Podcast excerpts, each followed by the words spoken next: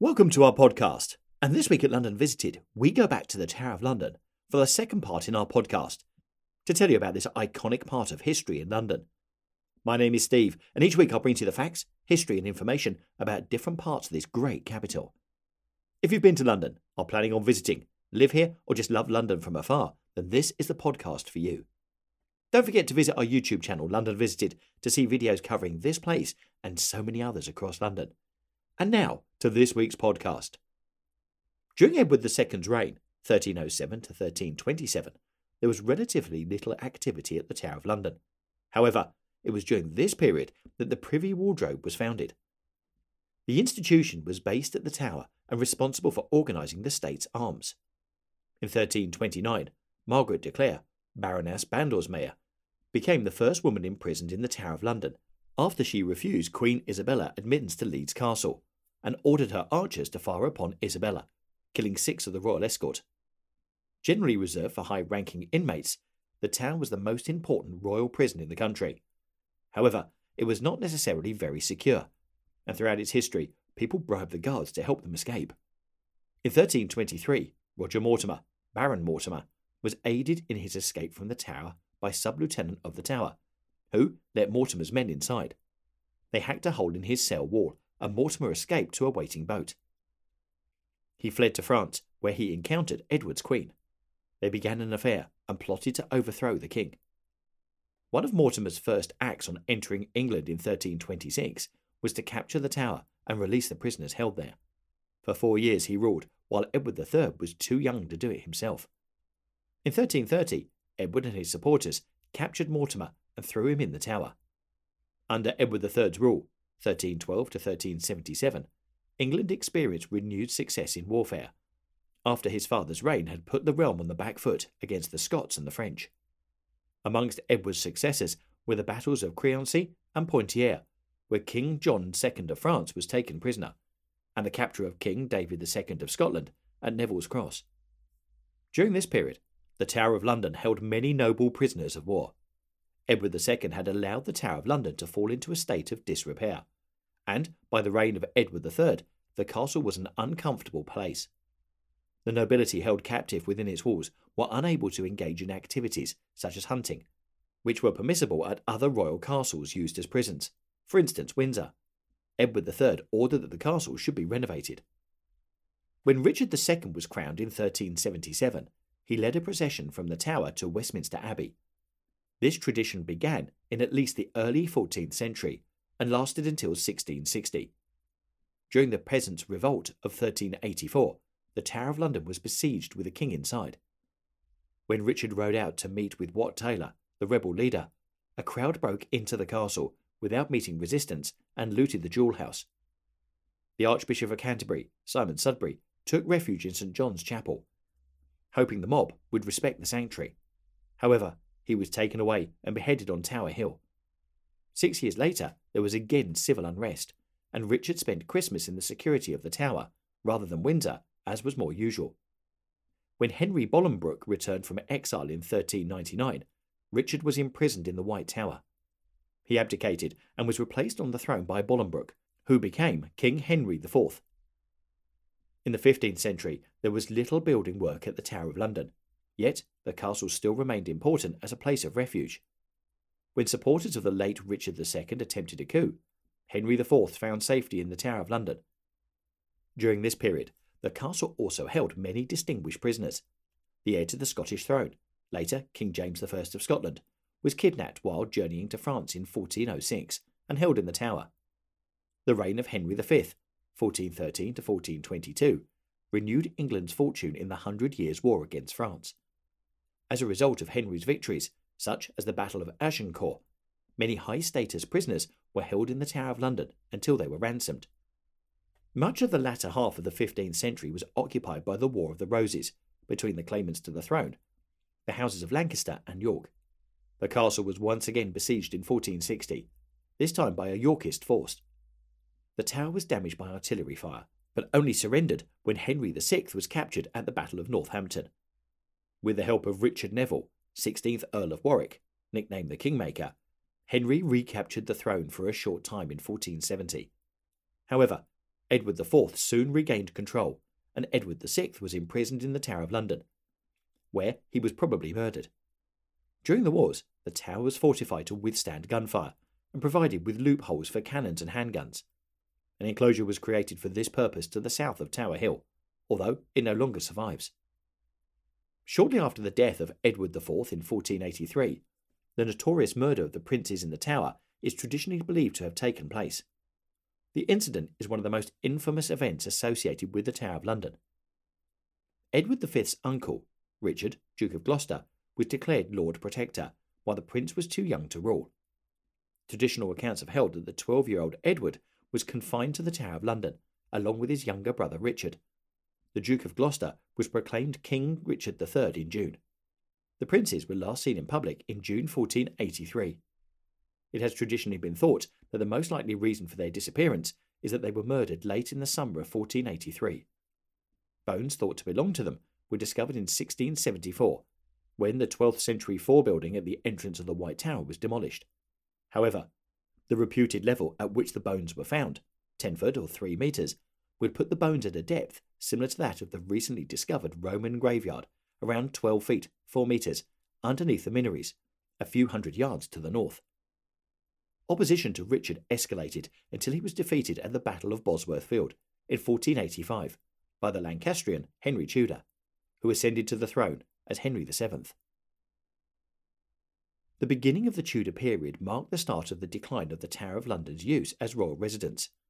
As 16th century chronicler Raphael Holinshed said, the tower became used more as an armoury than a house of munition, and thereunto a place for safekeeping of offenders, than a palace for royal for a king or queen to sojourn in. The yeoman warders have been the royal bodyguard since at least 1509. During the reign of Henry VIII, the town was assessed as needing considerable work on its defences. In 1532, Thomas Cromwell spent £3,593 on repairs and imported nearly 3,000 tons of Caen stone for the work. Even so, this was not sufficient to bring the castle up to the standard of contemporary military fortifications, which were designed to withstand powerful artillery. Although the defences were repaired, the palace buildings were left in a state of neglect after Henry's death. Their condition was so poor that they were virtually uninhabitable. From 1547 onwards, the Tower of London was only used as a royal residence when its political and historic symbolism was considered useful. For instance, each of Henry VI, Mary I, and Elizabeth I briefly stayed at the Tower before their coronations. In the 16th century, the Tower acquired an enduring reputation as a grim, foreboding prison. This had not always been the case. As a royal castle, it was used by the monarch to imprison people for various reasons. However, these were usually high status individuals for short periods, rather than common citizenry, as there were plenty of prisons elsewhere for such people. Contrary to the popular image of the tower, prisoners were able to make their life easier by purchasing amenities such as better food or tapestries through the lieutenant of the tower. As holding prisoners was originally an incidental role of the tower, as would have been the case for any castle, there was no purpose built accommodation for prisoners until 1687, when a brick shed, a prison for soldiers, was built to the northwest of the White Tower. The tower's reputation for torture and imprisonment derives largely from 16th century religious propagandists and 19th century romanticists. Although much of the tower's reputation is exaggerated, the 16th and 17th centuries marked the castle's zenith as a prison with many religious and political undesirables locked away. The Privy Council had to sanction the use of torture, so it was not often used. Between 1540 and 1640, the peak of imprisonment at the Tower, there were 48 recorded cases of the use of torture. Three of the most common forms used were the infamous rack, the scavenger's daughter, and manacles. The rack was introduced to England in 1447 by the Duke of Exeter, the Constable of the Tower. Consequently, it was known as the Duke of Exeter's daughter. One of those tortured at the Tower was Guy Fawkes, who was brought there on the 6th of November, 1605. After torture, he signed a full confession to the gunpowder plot. Among those held and executed at the Tower was Anne Boleyn. Although the yeoman warders were once the royal bodyguard, by the 16th and 17th centuries, their main duty had become to look after the prisoners. The tower was often a safer place than other prisons in London, such as the Fleet, where disease was rife. High status prisoners could live in conditions comparable to those that might expect outside. One such example was that while Walter Raleigh was held in the tower, his rooms were altered to accommodate his family, including his son, who was born there in 1605. Executions were usually carried out on Tower Hill, rather than in the Tower of London itself, and 112 people were executed on the hill over 400 years. Before the 20th century, there had been seven executions within the castle on Tower Green, as was the case with Lady Jane Grey. This was reserved for prisoners for whom public execution was considered dangerous. After Lady Jane Grey's execution on the 12th of February 1554, Queen Mary I imprisoned her sister Elizabeth, later Queen Elizabeth I, in the Tower, under suspicion of causing rebellion, as Sir Thomas Wyatt had led a revolt against Mary in Elizabeth's name. The Office of Ordnance and Armoury Office were founded in the 15th century, taking over the Privy Wardrobe's duties of looking after the monarch's arsenal and valuables. As there was no standing army before 1661, the importance of the Royal Armoury at the Tower of London was that it provided a professional basis for procuring supplies and equipment in times of war. The two bodies were resident at the Tower from at least 1454, and by the 16th century they had moved to a position in the Inner Ward. The Board of Ordnance, successor to these offices, had its headquarters in the White Tower and used surrounding buildings for storage. In 1855, the board was abolished. Its successor, the Military Store Department of the War Office, was also based there until 1869, after which its headquarters staff were relocated to the Royal Arsenal in Woolwich, where the recently closed Woolwich Dockyard was converted into a vast ordnance store. Political tensions between Charles I and Parliament in the second quarter of the 17th century led to an attempt by forces loyal to the king to secure the tower and its valuable contents, including money and munitions. London's trained bands, a militia force, were moved into the castle in 1640. Plans for defence were drawn up and gun platforms were built, readying the tower for war. The preparations were never put to the test. In 1642, Charles I attempted to arrest five members of Parliament. When this failed, he fled the city, and Parliament retaliating by removing Sir John Byron, the Lieutenant of the Tower. The trained bands had switched sides and now supported Parliament. Together with London citizenry, they blockaded the tower. With permission from the king, Byron relinquished control of the tower. Parliament replaced Byron with a man of their own, choosing Sir John Conyers. By the time the English Civil War broke out in November 1642, the Tower of London was already in Parliament's control. The last monarch to uphold the tradition of taking procession from the Tower to Westminster to be crowned was King Charles I in 1661. At the time, the castle's accommodation was in such poor condition that he did not stay there the night before his coronation. Under the Stuart kings, the tower's buildings were remodelled, mostly under the auspices of the Office of Ordnance. Just over £4,000 was spent in 1663 on building a new storehouse, now known as the New Armouries in the Inner Ward. In the 17th century, there were plans to enhance the tower's defences. However, they were not acted upon. Although the facilities for the garrison were improved, with the addition of the first purpose built quarters for soldiers, the Irish Barracks, in 1670, the general accommodations were still in poor condition. When the Hanoverian dynasty ascended to the throne, their situation was uncertain, and with a possible Scottish rebellion in mind, the Tower of London was repaired. Gun platforms added under the Stuarts had decayed. The number of guns at the tower was reduced from 118 to 45, and one contemporary commentator noted that the castle would not hold out four and twenty hours against an army prepared for a siege. For the most part, the 18th century work on the defences was spasmodic and piecemeal. Although a new gateway in the southern curtain wall, permitting access from the wharf to the outer ward, was added in 1774. The moat surrounding the castle had become stilted over the centuries since it was created despite attempts at clearing it it was still an integral part of the castle's defences. So, in 1830, the Constable of the Tower, the Duke of Wellington, ordered a large scale clearance of several feet of silt.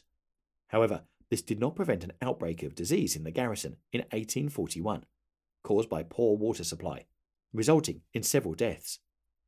To prevent the festering ditch posing further health problems, it was ordered that the moat should be drained and filled with earth. The work began in 1843 and was mostly complete two years later. The construction of the Waterloo Barracks in the Inner Ward in 1845, when the Duke of Wellington laid the foundation stone. The building could accommodate 1,000 men at the same time. Separate quarters for the officers were built to the north east of the White Tower. The building is now the headquarters of the Royal Regiment of Fusiliers. The popularity of the Chartist movement between 1824 and 1858 led to a desire to refortify the Tower of London in the event of civil unrest. It was the last major programme of fortification at the castle. Most of the surviving installations for the use of artillery and firearms date from this period. During the First World War, 11 men were tried in private and shot by firing squad at the tower for espionage. During the Second World War, the tower was once again used for holding prisoners of war. One such person was Rudolf Hess, Adolf Hitler's deputy, albeit just for four days in 1941. He was the last state prisoner to be held at the castle. The last person to be executed at the tower was German spy Josef Jakobs, who was shot on the 15th of August 1941. The executions for espionage during the wars took place in the prefabricated miniature rifle range, which stood in the Outer Ward and was demolished in 1969. The Second World War also saw the last use of the tower as a fortification. In the event of a German invasion, the tower, together with the Royal Mint and nearby warehouses, was to have formed one of three keeps, or complexes of defended buildings, which formed the last ditch defences of the capital. So, I hope you've enjoyed part two of our look at the Tower of London. We'll be back next week with the third and final part. Whatever podcast service you use to listen to this, Please do subscribe to get updates on new shows, and also please do leave us some feedback. You can let me know also any places you'd like us to feature in future podcasts, and you can let me know through our website www.londonvisited.co.uk, emailing me directly on londonvisited at gmail.com, or contacting us via Twitter and Instagram on at londonvisited. Thanks for listening. Really hope you enjoyed our podcast, and we'll see you soon for the third and final part of the Tower of London.